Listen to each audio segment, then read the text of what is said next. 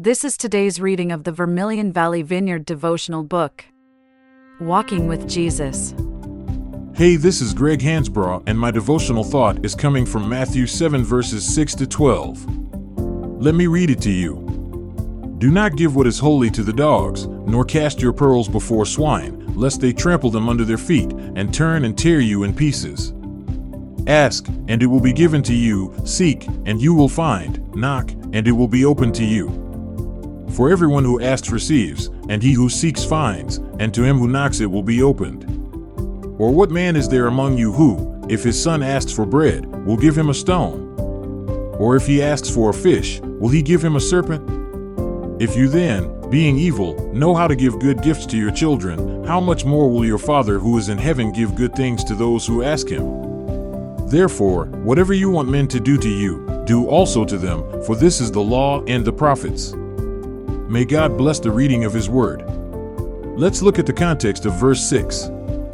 Dogs were rarely kept as pets during Jesus' time. They roamed the streets, looking for scraps or trash to eat, searching for weaker animals to prey on. Swine, or pigs, were seen as unclean animals, satisfied to roll and eat in their own filth.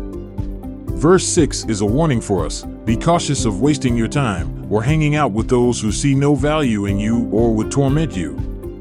Don't lose your best to the world. Verses 7 to 12 speaks of the way we should conduct ourselves. It starts by telling us what, or rather whom, we should be seeking. We should be seeking the kingdom first, seeking the Lord. The next few lines speak into our willingness to do good for those we care about, noting that if we as sinners can have such good in our hearts, imagine what God will do for us with His unfailing and immense love. His word tells us that if we seek Him and ask Him, He will provide. The last line we should take is a command. If we are to treat others like we wish to be treated, we should be extending grace and offering love, slow to anger, quick to forgive. Isn't that what we also want from our Father?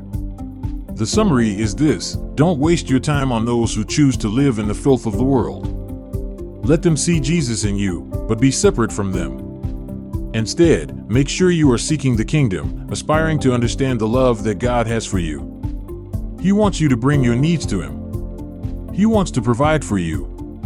But He wants you to seek Him and ask Him. He wants you to be an active partner in this relationship with Him.